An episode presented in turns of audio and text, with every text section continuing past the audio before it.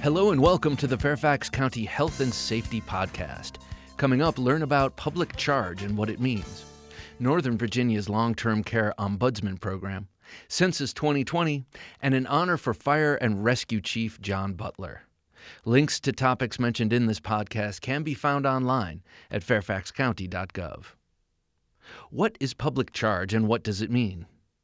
Public charge is a decision made by immigration officials about whether an immigrant is likely to become primarily dependent on the government.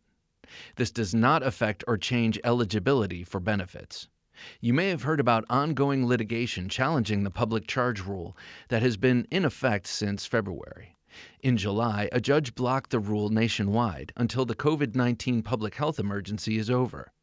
However, on August 12th, a different court changed that ruling so that it only applies to New York, Vermont, and Connecticut. Even though public charge rule is no longer blocked, it is important to know that many programs and services for individuals and families will not be considered in a public charge determination. This information is for educational purposes only and is not intended to be or replace legal advice. If you think that you or your family may be impacted by the public charge rule, we encourage you to talk to an attorney. More information and links can be found on the website fairfaxcounty.gov. Are you living in or do you have a loved one living in a nursing home or assisted living facility? This can be challenging for many reasons, especially during the COVID 19 pandemic. But you have an advocate, the Northern Virginia Long Term Care Ombudsman Program. This program educates and helps long term care residents and their families resolve quality of care and quality of life issues at no charge. The Ombudsman is a strong advocate for residents, but does not have enforcement power. Contact an advocate at 703 324 5861, Monday through Friday, 8 a.m. to 4.30 p.m., or search the Ombudsman webpage for more information at fairfaxcounty.gov. You may have seen census takers in your neighborhood knocking on doors. They are reaching out to households who have not responded to the census. Have you responded? There is no better time to be counted than right now. It only takes five minutes to complete the census online, and it will impact our community for the next decade. The census helps determine how much funding we receive from the federal and state governments to meet health care, education, emergency, and transportation needs. It also determines how many representatives we can send to Congress.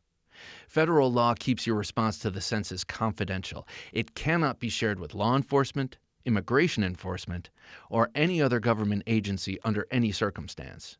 In Fairfax County, everyone counts no matter how old, how young, or your immigration status. If you live here, we want you to be counted. Learn more at fairfaxcounty.gov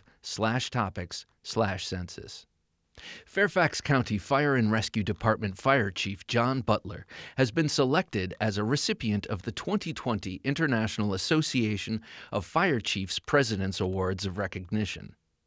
This award is presented by the association's president to honor individuals from the fire service who have contributed in a significant way during the president's term. Chief Butler is being recognized for his commitment to the IAFC, especially focusing on his role as a leader in the fire service promoting diversity and inclusion. Chief Butler is a founding member of the IAFC Diversity Executive Leadership Program, which supports individuals from underrepresented identity groups and those interested in creating a diverse workforce to advance into the ranks of leadership in the IAFC and fire and emergency service leadership at a national level. More recently, Butler has assisted past IAFC President Gary Ludwig develop the IAFC Fire Chiefs Equity and Inclusion Council, similar to a program Chief Butler started in the Fairfax County Fire and Rescue Department. Butler was instrumental in serving as an IAFC representative to have open discussions at the national level on race relations. Finally, Fairfax County's free alert system sends you important information during an emergency, helps you navigate your commute, and shares community information. You can also customize your Fairfax alerts to receive the information pertinent to you. Don't miss this important information. Sign up today for Fairfax Alerts at fairfaxcounty.gov/alerts. That's it for this edition of Fairfax County Health and Safety Podcast, produced by the Fairfax County, Virginia government. Thanks for listening. Additional information about health and safety topics and emergency preparedness may be found online at fairfaxcounty.gov. And remember, if you have a police, fire, or medical emergency, call 911. For non emergency needs, call 703 691 2131.